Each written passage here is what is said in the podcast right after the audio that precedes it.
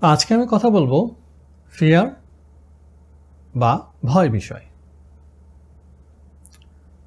Fear জিনিসটি আসলে বিবর্তনের ধারায় আমাদের মস্তিষ্কে অত্যন্ত দৃঢ়ভাবে স্থাপিত হয়েছে।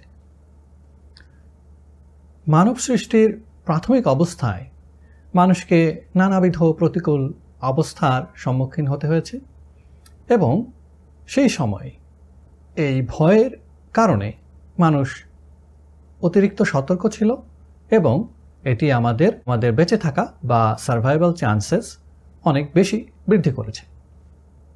সুতরাং মানব সভ্যতার সৃষ্টির প্রাথমিক ধাপে ভয়কে আমরা একটি পজিটিভ ডেভেলপমেন্ট হিসাবেই ধরব।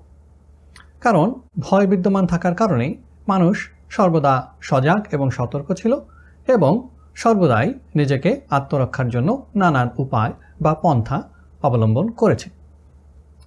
কিন্তু বর্তমান আধুনিক সভ্যতার পরিপ্রেক্ষিতে অনেকগুলো উপাদানই এখন আমাদের ভীতিকর নয় বা অনেকগুলো প্রাকৃতিক উপাদানই আমাদের নিয়ন্ত্রণের মধ্যে। ধরুন, বনের বাঘের আক্রমণের দ্বারা আপনার প্রাণহানির সংখ্যা অধিকাংশ ক্ষেত্রে অনেক কম। অর্থাৎ হয়তো আপনি সারা জীবনে বাঘের দেখাই হয়তো পাবেন না।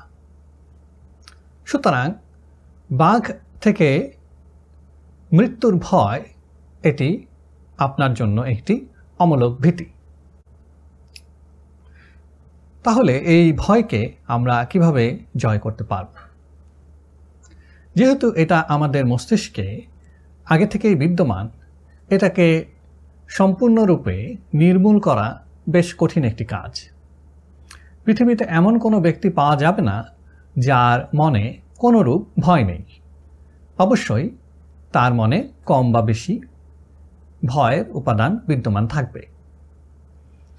ভয় থেকে মুক্তি পাওয়ার জন্য আমাদেরকে ভয়ের বাস্তবিক দিকসমূহ বিবেচনা করতে হবে। এবং এর কারণকে যদি আপনি আপনার মস্তিষ্কে ব্যাখ্যা করে উদাহরণ সৃষ্টি করতে পারেন, সেই ক্ষেত্রে আপনার ভয়সমূহ প্রকৃতপক্ষে দূরীভূত হয়ে যাবে।